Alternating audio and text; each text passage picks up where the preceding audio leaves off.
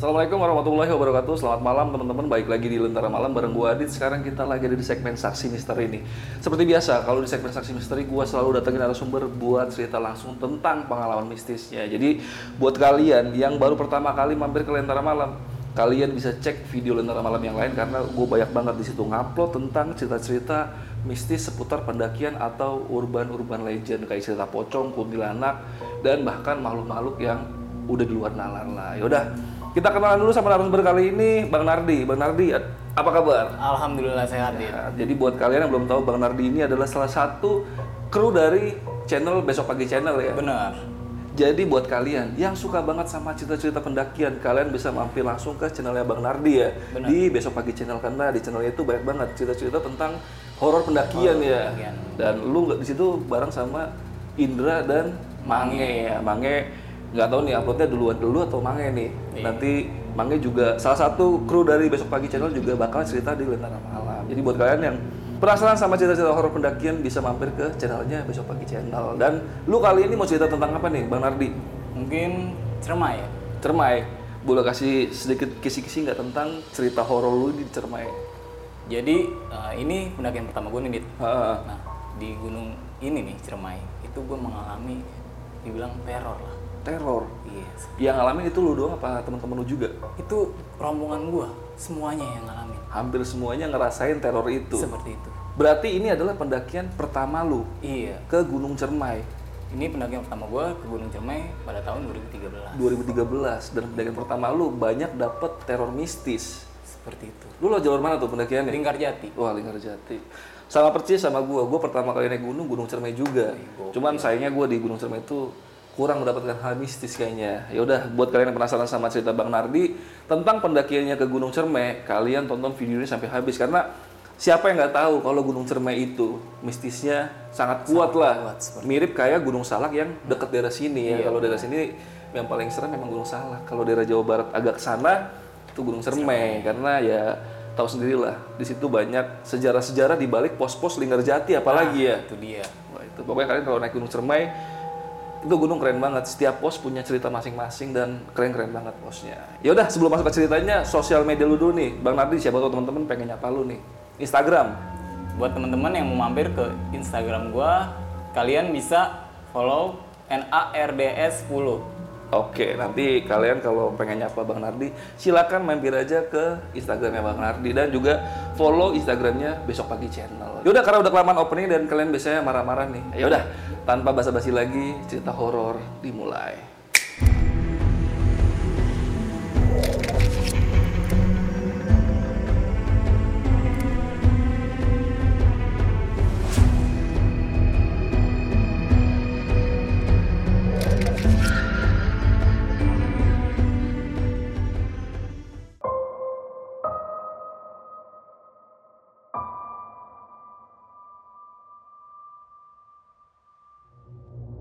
Jadi pada saat itu gue lagi nongkrong nih bang di sebuah rumah nih di rumah si TB.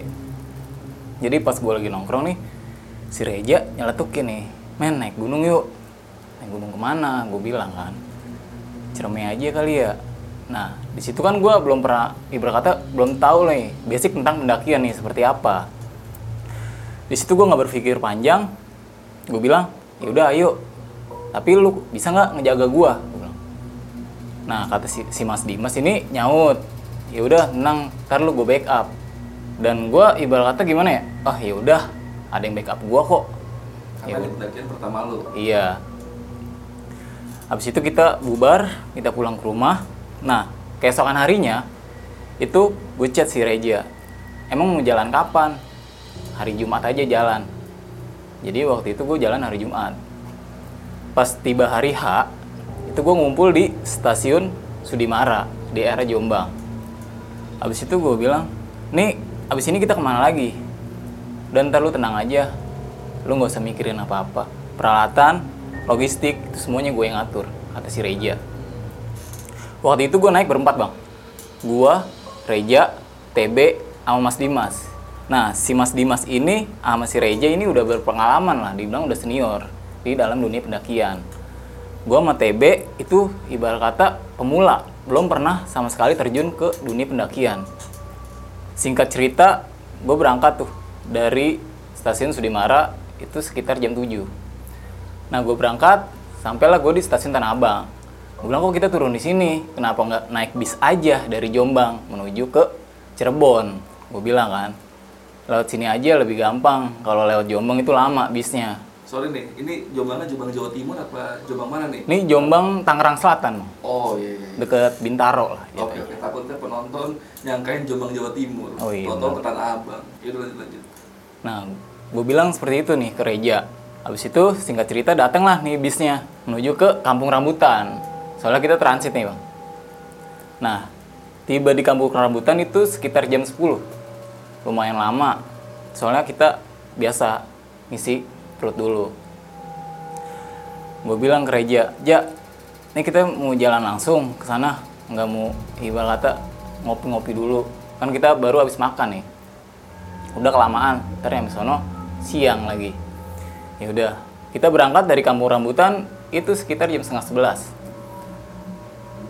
singkat cerita sampailah di deket pasar tiba di sana sampai jam setengah empat gue bilang abis ini kita mau naik ke mana lagi? Soalnya gue ibarat kata gimana ya gue bener-bener nggak tahu nih. Gue bener-bener baru pertama kali keluar daerah.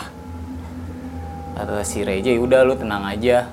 Lu di sini ya gue mau ke Alfa dulu. Soalnya pas banget gue berhenti nih dekat pasar di situ ada Alfa. Nah kebetulan Alfa itu buka 24 jam. Gue di situ berdua sama si TB nungguin carrier yang ditaruh si Reja. Dan Reja sama Mas Dimas itu membeli perbekalan lagi entah itu gas entah dan lain-lain. Datanglah Reja gue bilang nih kita nungguin apaan lagi? Gue bilang kan ke dia. Kan nungguin angkot. Dikit lagi juga angkot datang kalau nggak naik angkot ya kita naik truk sayur kata dia gitu menuju ke pos Simaksi. Waktu itu gue naik Ciremai itu via Lingkarjati bang. Nah datanglah nih angkot. Datang menawarkan kita nih menawarkan gue nih rombongan gue nih adik-adik mau pada ke mana? Bilang lah tuh sama si Mas Dimas nih saya mau ke pos Lingkarjati emang mau naik gunung? Iya. Yaudah ayo. Bareng aja kata dia gitu kan. Berapa mas biayanya? Satu orang 5000 akhirnya kita deal tuh. Kita deal kita berangkat. Itu sekitar jam 6 kalau nggak salah ya. Nah sampai di sana itu seperti biasa mengurusi maksi terus mengecek perbekalan dan segala macem. Jadi pas gue nyampe di pos Simaksi nih gue ngeliat di sekitar nih bang. Gue kira rame. Gue nanya sama Mas Dimas Mas ini kok sepi banget pos gue nah akhirnya Mas Dimas ini nanya ke pihak base camp lah ibarat kata. Dia nanya dibilang misi ini kalau mau naik ke Gunung Ciremai via Lingkarjati itu bikin simaksinya di mana ya oh sekarang Gunung Ciremai ini lagi ditutup emang kalian nggak dapet kabar berita dari sosial media Enggak mas. Jadi saya ini eh, ibarat kata bikin rencana ya langsung jalan aja. Biasanya kan kalau di bulan Agustus itu dia kan udah sering naik nih mas Dimas. Itu dibuka. Nah ternyata pas sampai sana kita ditutup. Akhirnya Mas Dimas menjelaskan dia gue dengar sih eh, pembicaraan si Mas Dimas ini ke pihak base camp. Saya udah jauh-jauh loh dari Tangerang Selatan ke sini. Saya nggak mau pulang lagi, soalnya saya udah ngabisin biaya udah lumayan banyak. Nah akhirnya sempat ada perdebatan nih. Akhirnya si orang base camp ini mengizinkan kita. Waktu itu di tahun 2013 si Max itu masih 5000 Beda sama sekarang. Sekarang itu mungkin 50.000 ya kalau nggak salah. Nah akhirnya kita diizinkan tapi dengan satu syarat. Pihak base camp itu nggak mau tanggung jawab kalau ada kenapa-napa. Nah akhirnya Mas Dimas mengiyakan, mengiyakan dalam arti oh yaudah, tenang aja, gue yang tanggung jawab semuanya kok. Akhirnya singkat cerita kita diizinkan, biasa ngasih KTP, habis itu ngecek nih perbekalan kita lagi nih, sudah siap semuanya. Nah si pihak BSM ini bilang ke kita, di sini cuacanya nggak menentu, kadang hujan, kadang cerah. Tenang aja kok mas, saya udah safety lah. Jadi Mas Dimas ini udah bener-bener safety di dalam pendakian gue. Berkata bukan dia doang, satu tim lah. Habis itu kita mulai pergerakan nih. Itu sekitar jam 11 kalau nggak salah itu udah lumayan siang. Sebelah siang. Iya, itu udah lumayan siang.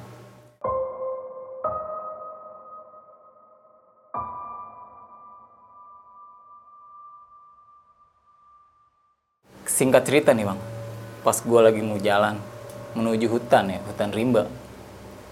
Itu Mas Dimas bilang ke gue, Nar, isi air jangan lupa. Lah, isi air? Emang di atas nggak ada air? Gue bilang. Nggak ada, di Gunung Ciremai via Lingkar Jati ini air cuma di bawah doang. Kan pada saat itu gue bener-bener nggak tahu nih seluk buluk Gunung Ciremai seperti apa. Ya udah, akhirnya gue masih TB nih. Gue ngisi air, udah kelar. Gue bilang udah kelar nih mas. Yaudah, masukin tas. Tas siapa nih? Gue bilang. Gue jadi bawa tas tas ransel, bukan carrier. Gue buka, gue bawa tas ransel. Masukin aja ransel lu. Ini 10 liter loh. Jadi gue bawa eh, 5 liter, 5 liter, 2 drigen yang bisa dilipat. Serius ini, berat banget, mana kuat gua, gue bilang kan. Gue bilang ke TBB, nih, airnya taruh di tas lu juga. Jadi satu-satu kita, gue ogah banget, bawa dua.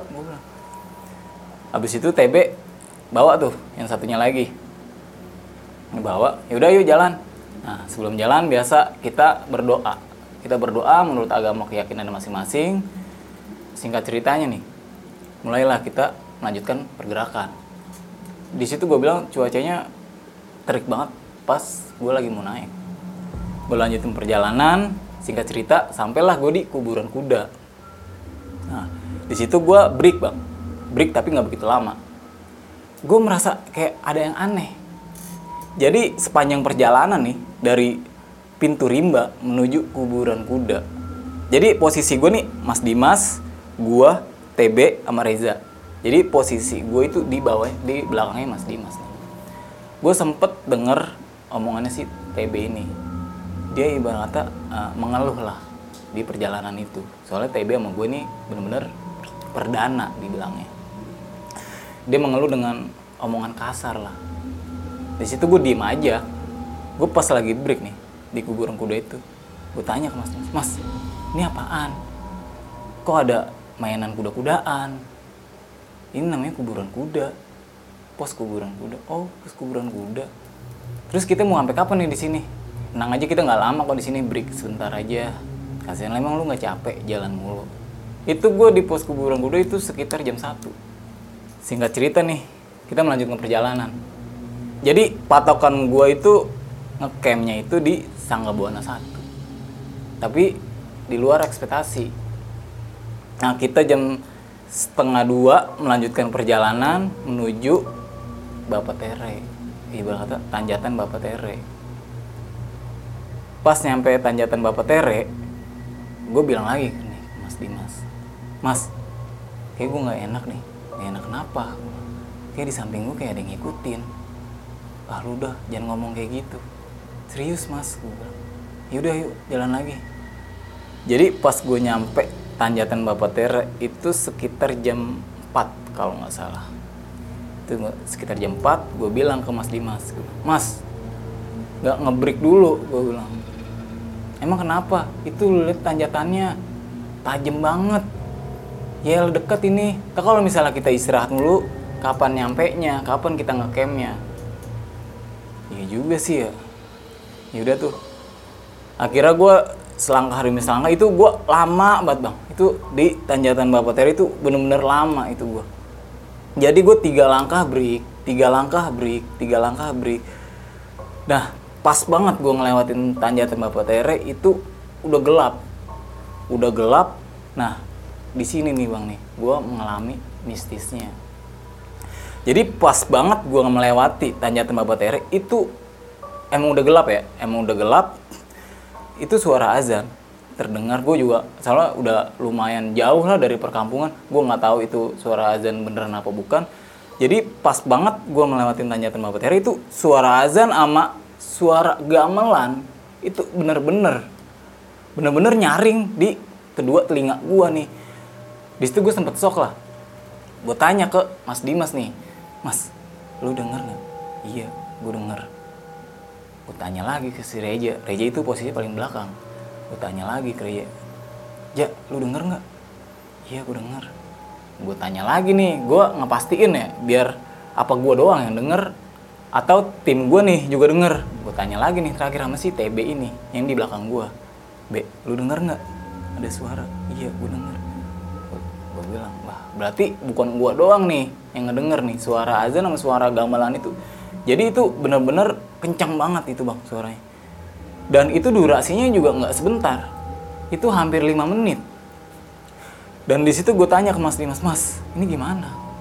Gue bener-bener udah ketakutan bang gue di situ. Dan si TB juga itu udah ibarat kata mukanya bener-bener udah pucet gue ngelihatnya gue bilang be gimana? Nggak tahu juga bingung. Gue bilang ya udah gue bilang ini kita mau break di sini apa melanjutkan perjalanan lagi. Gue kalau melanjutkan perjalanan lagi tuh udah bener-bener udah nggak kuat bang. Jadi itu tenaga gue itu udah bener-bener habis pas di Tanjatan Bapak Tere dan Mas Dimas itu briefing lah sama si Reza. Jadi gue ini agak menjauh. Gue TB, si Mas Dimas sama Reza. Di briefing, gue sempat mendengar juga pembicaraannya mereka bilang, nih gimana nih dengan dua anak? Ini nih kata si Mas Dimas ke Reza. Kita ngecamp di sini aja. Jadi pas tanjatan Bapak Tere itu ada selak buat tenda bang, dikit, dikit doang itu cuman buat satu tenda doang jadi tim gue nih memutuskan bermalam di tempat ini.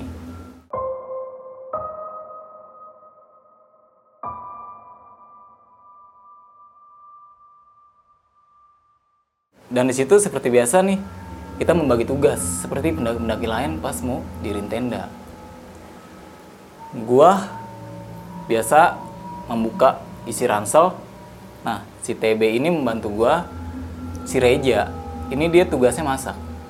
Reja tugasnya masak dan Mas Dimas ini dia tugasnya mendirikan tenda. Nah pas tenda udah berdiri nih gue disuruh nih sama si Reja nyuk nyari kayu bakar. Nyari kayu bakar? Di mana? Nggak usah jauh-jauh di bawah aja. Aku ah, nggak berani sendiri gue bilang. Ini pakai headlamp. Pakai headlamp siapa? Gue nggak berani sendiri. Jadi gue benar-benar nggak berani pada saat itu nih gue bener-bener nggak berani sendiri. Udah sama TB sama TB gue tanya nih sama si TB nih lu berani be nyari kayu bakar malam-malam gini?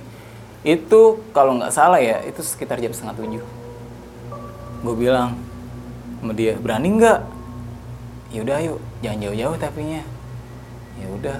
Mas gue nyari kayu bakar ya disuruh mereka nih. Ya udah jangan jauh-jauh lu. Ntar takut kenapa-napa ntar ada setan lagi nongol. Mas Dimas berbicara seperti itu ke gua sama si TB gue bilang ke dia ah nggak usah begitu dong nangkut nangkutin gua aja lu. Nah pas gua lagi nyari kayu bakar nih sama si TB jadi bener-bener di pendakian itu cuma tim gua doang nih bang. Jadi gua naik nih nggak kayak di gunung-gunung lain nih. Rame ya kan? Gue jalan bentrok sama orang. Gue bilang sama si TB masuk kita naik begini lagi ya perdana. Iya udah nikmatin aja emang lu nggak ada nyesel? Gue gituin kan. Emang lu nggak nyesel naik gunung? Capek kayak gini. Ya sebenarnya sih dari bawah gue juga ngedumel. Gue juga bilang ibarat kata maaf ya. Uh, kata-kata anjing lah keluar gue kata dia. Anjing nyesel gue bangsat. Gue ibarat kata nggak mau lagi lah naik gunung. Habis dari Cermai si TB bilang seperti itu ke gue ah lu yang bener aja lu kalau ngomong. Bilang ini ibaratnya gunung. Lu kalau ngomong agak sopanan dikit kita di sini bertamu. Gue bilang ke TB begitu. Ya elah namanya juga emosi dia bilang begitu ke gue nah selesai gue mencari kayu bakar nih gue denger suara teriakan kencang banget. Manggil nama gue nih. Nar lu ngapain di situ? B lu denger nggak ada suara? Iya gue denger. Suara siapa ya? Gue di situ uh, hening sejenak lah. Ibarat kata memastikan itu suara bener manggil nama gue apa suara angin doang. Gue di situ hening ada lagi suara. Nah lu ngapain di situ? B udah dua kali itu suara. Iya suara siapa ya? Padahal pada saat itu rombongan gue doang kan nah akhirnya gue sama TB memutuskan untuk balik ke tenda. Pas gue balik ke tenda itu yang Reja lagi masak di luar terus Mas Dimas yang lagi ngerapin tenda lah itu bener-bener nggak ada orang gue tanya sama TB, Be, ini pada ke mana? Reja sama Mas Dimas pada ke mana? Jadi Mas Dimas ini eh, kakaknya si TB ini. Abang lu ke mana? Gue gituin kan. Nggak tahu. Jadi bener-bener sunyi banget, nggak ada suara apa pun, nggak ada ibarat kata kayak suara si Reja sama si Mas Dimas ini di dalam tenda kali kata si TB. Yaudah yuk kita cek ke dalam tenda. Akhirnya pas gua ngecek ke dalam tenda itu Mas Dimas sama Reja lagi ngerungkel begini nih bang. Wah, merinding gua. Jadi pada ngerungkel begini, gue bilang ke Reja sama Mas Dimas, lu ngapain begitu? Bukannya lu lagi masak? Gua bilang. Mas, lu bukannya lagi gituin tenda? Lu mau ngerjain gua ya? Gue gituin kan.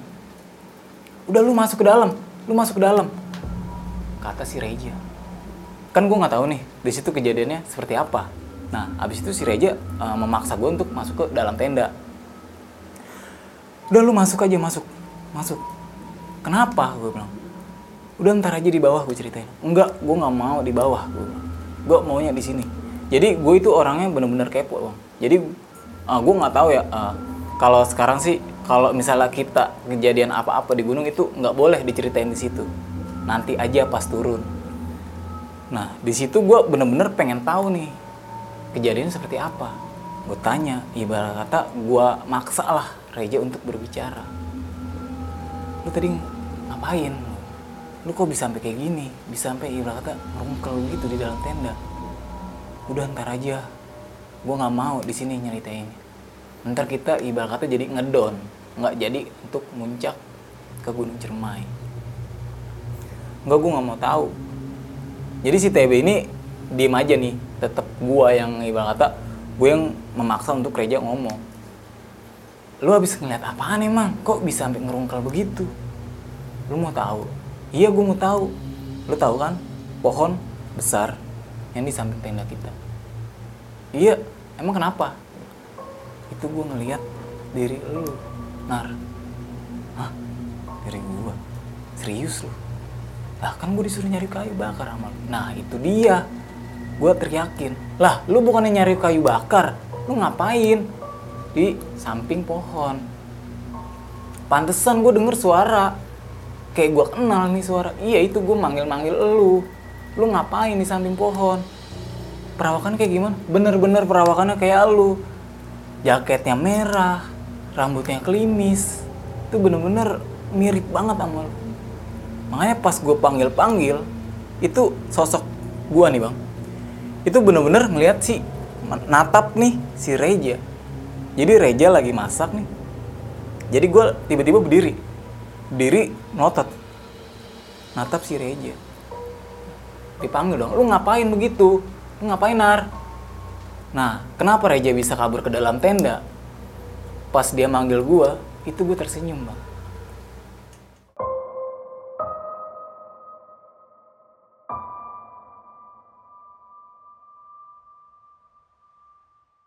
Setelah sosok gue senyum nih bang jadi itu Reja nyuruh Mas Dimas langsung masuk ke dalam tenda. Sebenarnya Mas Dimas itu nggak tahu kejadian sosok gue ini nih bang. Jadi si Reja ini langsung narik Mas Dimas untuk ke dalam tenda nah si Reja ini juga nggak cerita ke Mas Dimas. Habis itu akhirnya tahu dah tuh Mas Dimas pas kejadiannya si Reja ini. Habis itu Mas Dimas bilang ke gua TB sama si Reja ini udah nggak usah dipikirin.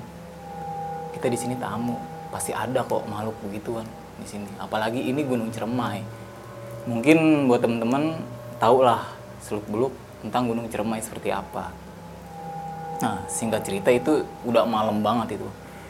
Gue yang tadinya lagi nyari kayu bakar buat ibaratnya bikin api unggun dan si Reja lagi masak itu bener-bener udah hilang semua. Jadi kita bener-bener nggak jadi makan nggak jadi nabun dan acara itu nih batal semua. Padahal gue udah lapar banget. Nah akhirnya Mas Dimas inisiatif nih. Jadi kita bawa Indomie. Akhirnya kita ngeluarin Indomie. Jadi uh, sebelum perjalanan itu kita beli Indomie nah si Mas Dimas ini nyuruh si TB buat ngeluarin Be, keluarin Indomie di dalam tas. Keluarin akhirnya kita yang tadinya mau makan enak, akhirnya kita makan Indomie doang. Kita selesai masak Indomie tuh, biasa tuh bang, ngopi-ngopi. Seperti pendaki-pendaki lain lah, habis makan. Itu kita ngopi. Nah, si TB ini terlelap lah, mungkin capean ya. Dia tidur duluan. Tanpa, ibaratnya tanpa izin nih. Tanpa izin. Gue mau tidur duluan, nggak begitu. Dia langsung bener-bener langsung selonjoran, langsung tidur. Jadi kayak ibaratnya kebo. Nah, di sini gue uh, ada percakapan nih sama si Reja. Gue bilang sama si Reja begini nih. Ja, begini banget ya naik gunung. Capek. Ya emang begini. Tidur juga capek lo di rumah. Iya juga sih. Ya nikmatin aja. Tapi baru pertama kali lo gue sampai diginiin gue bilang. Jadi si Reja ini manggil gue nyuk. Ya tenang aja nyuk. Nggak usah dipikirin kayak gitu. Udah ya tidur. Belum bisa tidur ini gua. Itu udah bener-bener tengah malam itu bang. Itu jam setengah satu. Kalau nggak salah ya, itu sekitar jam setengah satu. Gue udah gue tidur duluan ya. Ya gue nggak ada yang nemenin nih. Mas Dimas juga udah tidur gue ya udah yuk tidur paksain aja. Kalau nggak bisa. Ya udah. Akhirnya di situ gue memaksakan untuk tidur nih. Nggak bisa bisa juga itu gue begini melek merem melek merem melek. Nah pas gue lagi nggak bisa tidur nih itu gue denger suara orang. Suara orang itu minta air. Jadi dia ngucapin assalamualaikum. Begini dia suaranya. Assalamualaikum bang. Minta air boleh nggak? Kita kehabisan air nih. Itu gue denger bang. Itu gue bener-bener belum tidur kan. Itu suara gue bener-bener denger itu nah kalau misalnya orang jalan nih itu pasti kedengeran suara langkah. Nah itu bener-bener nggak ada suara langkah sama sekali. Lah, kok ada suara ya? Padahal di pendakian saat itu nih gue cuman rombongan gue doang dan Gunung Ciremai itu lagi ditutup. Akhirnya gue nyenggol ke Mas Dimas, bangunin. Mas, ada yang minta air. Kasih nggak? Kasih aja. Itu air yang dibuka aja kasih. Jadi gue nyimpan air itu, air yang dirigen itu nih itu di dalam tenda. Di kata di teras tenda. Jadi kanan satu kiri satu. Serius? Iya kasih aja. Nggak apa-apa. Kita banyak kok stok air. Nah pas gue mau ngasih nih jadi tenda ini ditutup nih bang. Ditutup. Gue buka dong. Gue bukanya nggak banyak. Gue buka cuma setengah doang. Gue buka setengah degennya gue angkat gue keluarin. Tangan gue doang yang keluar gue keluarin. Ambil aja bang. Yang banyak juga nggak apa-apa. Kita ada kok stok air gue bilang ke dia. Nah pas gue ngasih nih itu nggak ada ucapan lagi gue berkata penasaran kan? Gue dengerin. Jadi air nih dari dirigen dituang ke botol itu pasti ada suaranya dong. Curr. itu pas gue dengerin itu bener-bener nggak ada suaranya sama sekali. Gue penasaran kan? Akhirnya gue ngelongok gue keluar itu tenda juga masih segitu posisinya ratingnya. Gue tengok itu nggak ada orang bang sama sekali di situ. Dan gue panik gue bangunin ke Mas Dimas. Soalnya kan Mas Dimas bilang udah kasih aja kita banyak kok stok air. Gue bilang ke Mas Mas kenapa? Itu yang tadi minta air. Udah lu kasih kan? Iya udah. Ya terus kenapa lagi? Sini dah jadi Mas Dimas ini gue bangunin nih bener-bener gue bangunin. Ayo sini keluar. Gue ajak untuk keluar tenda. Kenapa sih gue ngantuk nih? Udah ayo sini. Gue lihat ini. Itu Drigen kan ada tuh tenda itu bener-bener masih kuncian gue itu bener-bener masih kuncian gue jadi nggak kebuka sama sekali. Tuh lihat. Air berkurang nggak sama sekali? Ah, iya ya kok nggak berkurang? Berarti tadi siapa yang ngomong? Lu tadi bener nggak dengar suara? Iya gue denger mas emang lu nggak denger iya sih gue denger tapi agak samar-samar. Di situ gue bener-bener merinding gue ibaratnya panik lah. Nah Mas Dimas ini tenangin nih tenangin tenangin gue udah tenang aja nggak apa-apa. Mungkin itu suara apaan? Kita kan di sini kan tadi udah gue bilang kita ini di sini tamu. Banyak makhluk apa aja di sini. Yang penting kita nggak berbuat apa-apa. Gue mikir kesalahan gue apa pas lagi di perjalanan.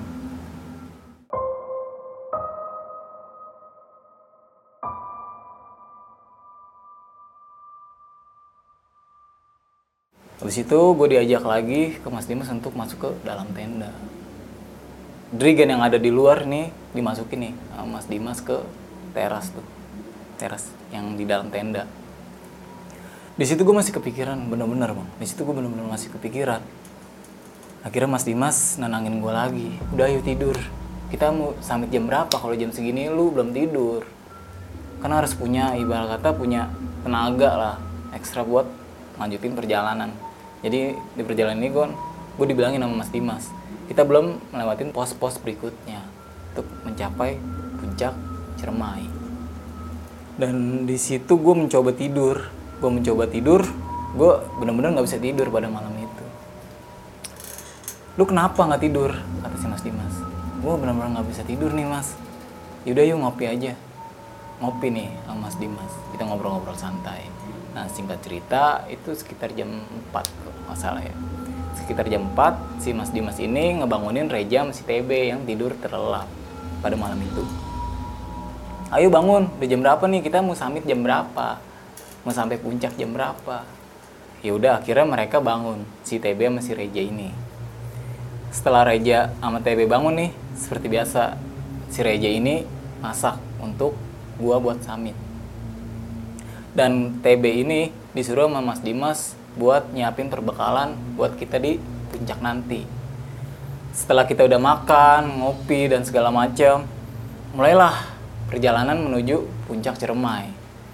Nah, sebelum gua melanjutkan perjalanan nih, datang nih, Bang, satu rombongan itu sekitar 10 orang mapala dari Bandung Mapala dari Bandung. Kenapa gue tahu dia Mapala dari Bandung? Jadi sebelum mulai perjalanan menuju puncak nih, itu Mas Dimas ngobrol sama si pendaki ini, rombongan pendaki ini.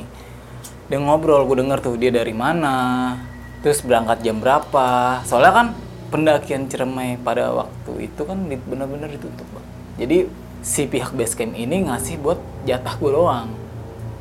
Akhirnya dia ngobrol, gue sempet denger akhirnya dia juga diizinkan tapi si pihak BSCam ini sama omongannya dia nggak mau bertanggung jawab kalau terjadi apa-apa di atas.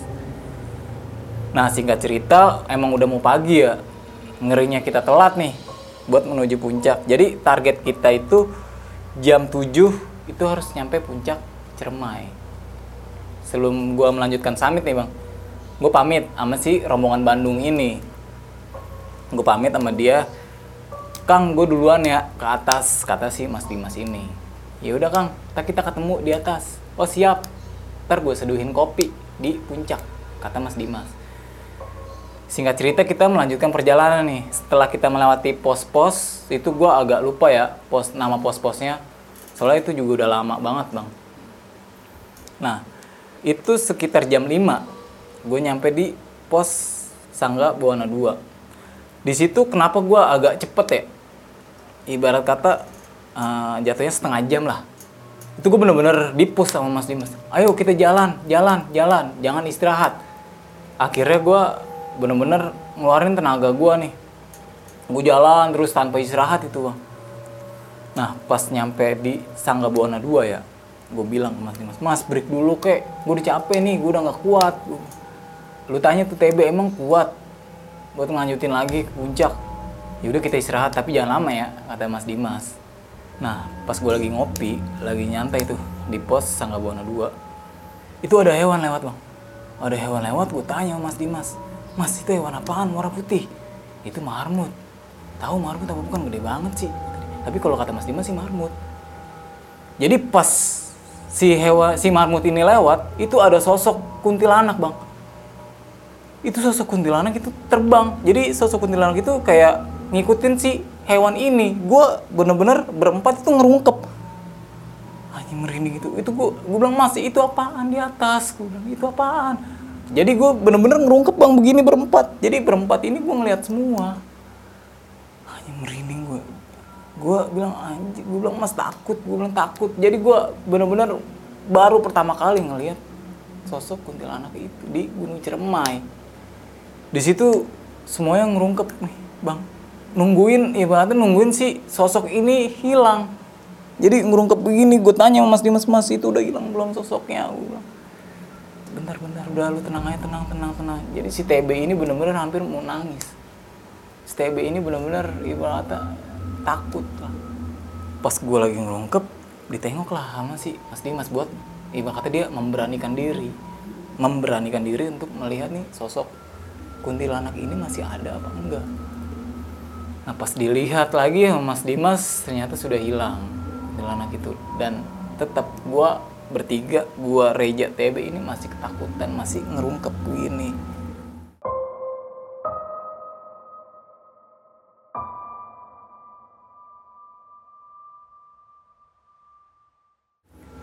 akhirnya kita ditenangin nih bertiga sama si Dimas ini. Udah kita baca bacaan yang kita bisa. Nah di situ gue baca baca ayat kursi bang. Itu bener-bener gue baca di situ. Itu gue bener-bener merinding itu. Aduh gue nggak tahu harus bagaimana lagi. Gue rasanya pengen pulang gue pengen pulang. Mas udah ayo kita turun aja nggak usah ngelanjutin perjalanan. Udah kita dikit lagi nyampe puncak. Udah tenang aja dulu kita ngopi kita ngelanjutin ngopi aja dulu di sini dan pas gue lagi ngopi tuh gue pikirannya udah bener-bener udah ke mana tahu itu. Gue bener-bener pikirannya udah nggak mau puncak. Gue maunya pulang pulang pulang. Gue bener-bener mau pulang gue gue nggak mau ngelanjutin perjalanan lagi. Di situ gue sempet ibarat kata sempet nyesel lah. Gue nggak mau lagi naik gunung. Padahal itu masih subuh bang. Nah di situ gue dikasih motivasi bertiga nih sama Mas Dimas. Udah yuk tenang aja. Yuk kita melanjutkan perjalanan nah si TB ini sempat nyaut nih sebelum kita melanjutkan perjalanan. Dia bilang ke Mas Dimas udah gue nggak mau lagi naik gunung. Ayo kita turun. Gue nggak mau terjadi hal-hal seperti ini lagi. Akhirnya dia adik kakak nih si Mas Dimas sama TB ini saling berdebat lah. Berdebat si TB mau pulang tapi si Mas Dimas ini mau melanjutkan perjalanan ke puncak. Soalnya eh, menurut dia ya itu dikit lagi nyampe puncak akhirnya di situ ditenangin nih sama si Reja. Di situ gue diem bang. Pas dia lagi berdebat di situ gue diem. Gue nggak bisa ngapa-ngapain soalnya pikiran gue juga udah ke mana tahu. Gue udah ketakutan gue juga udah mau pulang. Gue nggak mau lanjutin lagi perjalanan. Nah si, si Reja ini bilang ke TB lu mau pulang? Iya gue mau pulang. Gue nggak mau lagi ngelanjutin perjalanan ke puncak. Udah ayo kita dikit lagi nih sampai puncak. Masa lu udah jauh-jauh kayak gini ibarat kata udah buang tenaga lu lu nggak mau nyampe puncak. Singkat cerita nih kita muncak nih bang. Nah yang tadinya rencana kita mau nyampe puncak Ciremai itu jam 7 itu di luar prediksi. Akhirnya kita nyampe puncak Ciremai itu jam 9 udah lumayan terik. Nah pas gue di puncak nih bang itu gue merasa oh ternyata begini loh keindahan di puncak gunung. Jadi semua nih teror yang gue alamin pas gue lagi ngecamp dan pas mau summit itu udah terlupakan nih. Pas gue lagi nyampe di Gunung Ciremai hilang nih memori gue yang ada di bawah. Bener-bener ke kehapus lah. Gue tanya ke TB B gimana lu puas nggak? Yang tadinya lu mau pulang katanya. Iya indah juga pemandangan Ciremai si TB bilang seperti itu ke gue pas kita lagi di puncak nih seperti biasa nih kita kayak pendaki-pendaki lain lah foto dan lain-lainnya lah. Nah akhirnya si Reja ini disuruh bikin kopi nih sama Mas Dimas nah nggak begitu lama pendaki Bandung itu nyampe puncak bang. Puncak Gunung Ciremai nyampe puncak Gunung Ciremai kita sapaan lagi tuh. Woi udah nyampe aja cepet banget. Iya nih kita nggak istirahat jalan terus. Oh jalan terus. Ya udah nih kopi kopi akhirnya kita di situ berbincang lah. Berbincang hangat di puncak gunung. Akhirnya kita berbincang di situ. Pas gue lagi berbincang nih bang sama orang Bandung ini gue nanya ke salah satu orang Bandung ini nih bang lu pas jalan nih menuju puncak lu kayak ada teror-teror gitu gak sih bang? Enggak kok gue aman-aman aja alhamdulillah. Ah serius lu? Iya emang lu kejadian apa Terus gue ditepak sama mas Dimas. Udah nggak usah diomongin. Akhirnya si rombongan Bandung itu juga agak bengong. Ini kejadian apaan ini anak? Pas lagi mau ke puncak. Singkat cerita udah lumayan siang nih Mas Dimas ngajakin turun. Udah yuk kita turun. Yaudah yuk turun. Nah kita pamitan tuh sama orang Bandung ini rombongan Bandung ini nih. Pas gue lagi mau turun gue dikasih stiker lah. Stiker pas gue lihat wih mapala mapala apa itu? Gue lupa. Waktu itu. Wih makasih kang. Iya. Yaudah kita duluan ya kang. Kita mau turun nih udah siang juga soalnya. Yaudah hati-hati ya turunnya kata si rombongan Bandung ini singkat cerita gue turun lah. Pas gue lagi mau turun nih Mas Dimas bilang ke gue Nar lari yuk. Ah lari nggak berani gue gue lari ya. Ah lu lari lu ninggal gue dong. Ya ntar kita ketemu di tenda. Ya mas gue belum tahu nih jalurnya. Jalurnya terbuka kok. Jadi jalur nih jalur pendakian Ciremai itu cuman sejalur doang setapak lah. Nggak ada ibaratnya nggak ada belok belokan akhirnya gue ditinggal tuh sama Mas Dimas. Nah si Reja ini juga mau nyusul si Mas Dimas. Lu mau ngapain? Gue juga mau lari ya. Capek gue kalau jalan. Ah serius lu? Terus gue ditinggal dong berdua sama TB ya lah ntar kita ketemu di tenda. Serius lu? Gue nggak tahu nih jalur yang mana. Jalurnya kelihatan kok. Akhirnya Reja memutuskan untuk lari tuh bang. Jadi gue ditinggal berdua sama si TB ini. Gue bilang Be lu yakin? Turun nih. Nggak tahu juga ya udah kita baca Bismillah aja gue turun. Ya udah. Singkat cerita akhirnya gue turun tuh bang. Itu gue turun bener-bener pelan itu bang. Gue pelan. Nah gue break sama TB berdua. B kita break aja dulu di sini. Ya udah jalan aja. Kan kita nggak bawa apa-apa. Kan semua perbekalan ada di Reja si TB iya juga ya. Tapi gue udah capek be. Serius gue jadi itu gue di tengah-tengah hutan itu bener-bener cuman berdua doang bang. Di situ gue anjir gila. Pemikiran gue yang tadinya di puncak udah cerah lagi nih pas lagi turun itu udah bener-bener ngeblank lagi. Gue ngeri terjadi hal-hal seperti yang tadi malam kejadian sama gue dan sama rombongan gue nah pas gue lagi istirahat nih berdua sama TB gue lagi nyender nah TB ini juga lagi nyender tapi posisinya dia di depan gue pas gue lagi nyender nih gue nggak sengaja nih mata gue mengarah ke atas pohon. Itu udah siang pas gue ngeliat ke atas itu ada sosok kuntilanak yang subuh kita lihat. Di situ gue yang tadinya nggak mau lari akhirnya gue lari nih sama si TB berdua. Gue lari di situ ibarat kata ya saking paniknya itu bener-bener panik dah. Gue lari tanpa berhenti tuh bang. Akhirnya gue sampai tenda nih bang. Itu gue udah ngos-ngosan banget nih ditanya lah sama Mas Dimas lu kenapa ngos-ngosan? Lu kenapa panik kayak gitu? Akhirnya si TB bilang nih sama si Mas Dimas itu sosok yang tadi subuh kita lihat itu ada.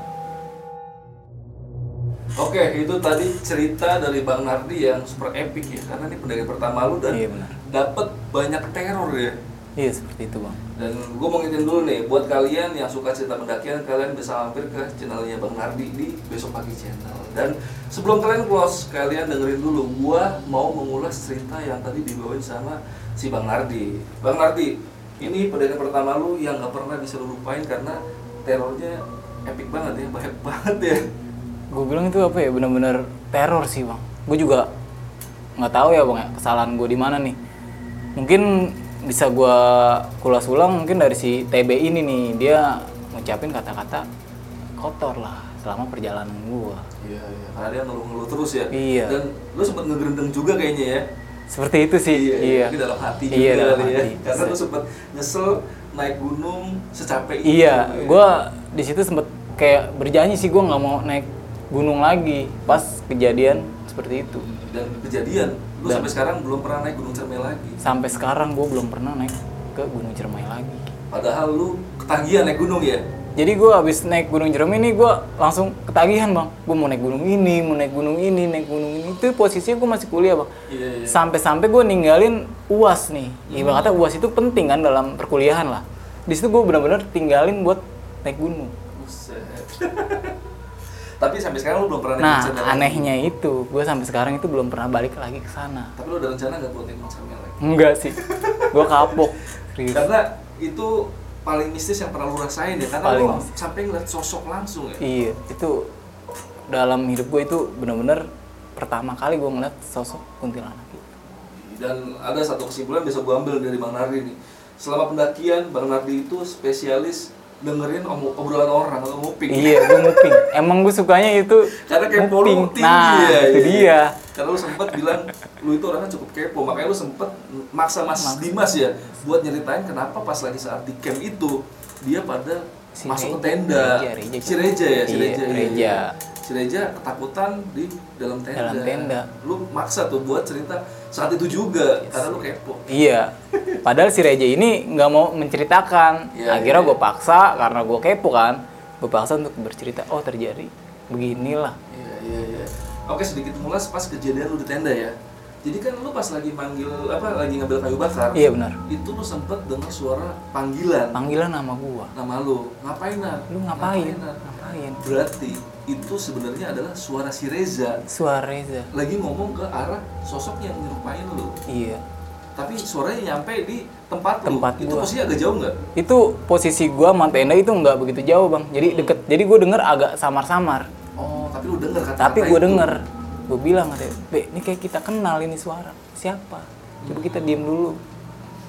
Ini ada suara lagi nggak? Nyata suara kedua kalinya Manggil lagi. manggil lagi. Dan ternyata itu si Reza lagi ngomong ke arah sosok yang nyerupain lu. Benar. Bukan ke arah lu yang lagi Bukan. ngambil kayu bakar. Bener. Gila tuh epic sih kejadian kayak gitu sih. Itu si Reza jelasin nggak? Ibaratnya muka lu kayak pucet atau kayak gimana gitu? Atau sama aja persis kayak lu gitu? Jadi si Reja ini bilang ke gue ya, itu gue bener ngeliat sosok kayak lu nih, pakaiannya, tampangnya, tapi agak sedikit pucet, Agak sedikit pucet. agak sedikit pucet. Dan yang bikin dia ketakutan, terakhirnya dia Pas gue senyum. senyum, di situ dia langsung lari ke tenda, narik si Mas Dimas. Mas Dimas buat buru-buru masuk ke tenda. Tenda. Sih. Sama sedikit cerita nih. Lu kan pas di Sangga Buana 2 ya. Nah, benar. itu ketemu sosok kuntilanak ketika ada binatang kayak marmut, Marmut. yang lewat ya. Gua ada sedikit cerita nih tentang Sangga Buana ya. Jadi gua sama kayak Nardi pertama kali naik gunung itu di Gunung Cerme. Jadi gua Nard, pertama kali gua naik Gunung Cerme itu gua belum naik gunung udah dapet cerita serem. Nah, pas gua sama kayak lu di malam, Hmm. kalau gua malam-malam nyampe di sono, gua sampai sono malam-malam. Makanya mau nggak mau gua inilah tidur dulu di Hmm. dulu di belakang base camp base camp Cerme itu ada musola kecil. Oh, Nggak iya. Kalau sekarang nih Gue dulu juga masih ada. masih ada tuh Masih ya. ada. Jadi gua dulu tidur di musola itu karena kata petugas di posnya ngomong, udah mas tidur aja di sini, besok aja berangkatnya jangan malam-malam buat naik gunung Cerme. Ya udahlah, akhirnya gua sama teman-teman gua, gua berempat juga di situ. Gua tidur lah di musola itu. Oh, Musola. Gak lama gua beres-beres tidur, ada rombongan turun dari atas. Mereka ternyata mutusin juga buat istirahat di musola itu. Nah pas gua lagi, itu kan gua sempat nyapa-nyapa aja lah. Ah. Cuman akhirnya gue tinggal buat tidur, gue berusaha buat tidur. Cuma pas lagi gue tidur, mereka tuh pada ngobrol. Kalau mereka itu tadi pas di atas sempet kena teror juga. Dan dia sempat cerita sama temen-temennya itu Heeh. bahwa sejarahnya sebenarnya memang ada di Sangga Buana 2 itu memang dihuni sama sosok kuntilanak. Oke, baru denger gue. Makanya makanya gue pas lagi lu bilang ada kuntilanak, wah itu relate banget. Jadi menurut orang-orang itu katanya di Sangga Buana 1 sama Sangga Buana 2 itu kuntilanak tuh sering mandir. Lewat ya. Dan Iya. kebetulan mungkin lu yang kebetulan dikasih surprise sama Iya, kuntilanaknya. Itu kuntilanaknya posisinya terbang tuh kayak ngejar kelinci, kelinci itu. Iya, jadi posisi kuntilanak itu bener-bener kayak ngikutin si hewan ini nih. Oh. Si hewan marmut ini yang kata Iya, Mas iya. Dimas ini. Iya iya iya. Jadi pas dia lewat, nih sosok ini ngikutin. Iya iya terbang di belakangnya. Terbang di gitu. belakangnya. Gila sih. Dan pas lu turun pun kena teror lagi. Kena teror. Padahal itu siang-siang ya. Padahal siang-siang itu. Itu siang gua lagi terik tuh Lagi posisi. terik posisi. Gua nggak tahu kenapa ya. eh, Tiba-tiba yang sosok tadi malam yang gue lihat Mhm. itu ada lagi di situ. Iya, iya. Kalau ngambil logikanya sih mungkin karena kecapean lu halusinasi. Cuman ini yang ngeliat nggak cuma lu doang. Si TB Si juga TB pun yang di seberang lu Iya, ngeliat. Berarti dia lagi iseng-iseng ngeliat juga ya. Mungkin. Gila tuh. Jadi buat teman-teman yang naik Gunung Cermai harus banyak-banyak doa aja lah selama perjalanan Benar. biar nggak diganggu sama makhluk-makhluk yang ada di sana. Karena Gunung Cermai udah nggak bisa dimunafikan lagi lah. Pasti. Udah banyak banget cerita-cerita tentang betapa mistisnya Gunung Cermai. Ya udahlah paling video malam ini cukup segitu aja. Gue mau ngingetin sekali lagi buat kalian yang suka sama cerita pendakian, cerita-cerita horor pendakian, silakan mampir ke channelnya Besok Pagi Channel. Karena di situ ada Bang Nardi, Bang Mange, dan Bang Indra yang ada di Besok Pagi Channel. Di situ kalian mampir-mampir aja pokoknya yang suka sama cerita horor pendakian di situ spesialisnya cerita horor pendakian mirip kayak channel Umang ya Iya benar. Umang juga cerita horor pendakian semua 11 isinya ya 12 sih gua sama Umang. karena base campnya cuma 10 menit doang dari Iya sini ya. benar. Udah lah, thank you banget nih Bang Nardi udah Sip, sip. eh, ngizinin Lentera Malam main di sini dan Siap, kita syuting di sini ya kan. Siap, siap. Kami selalu menerima kok, selalu welcome. Yoi, mantap. Yaudah paling video malam ini cukup segitu aja. Gua Adit, Bang Nardi, Lentera Malam.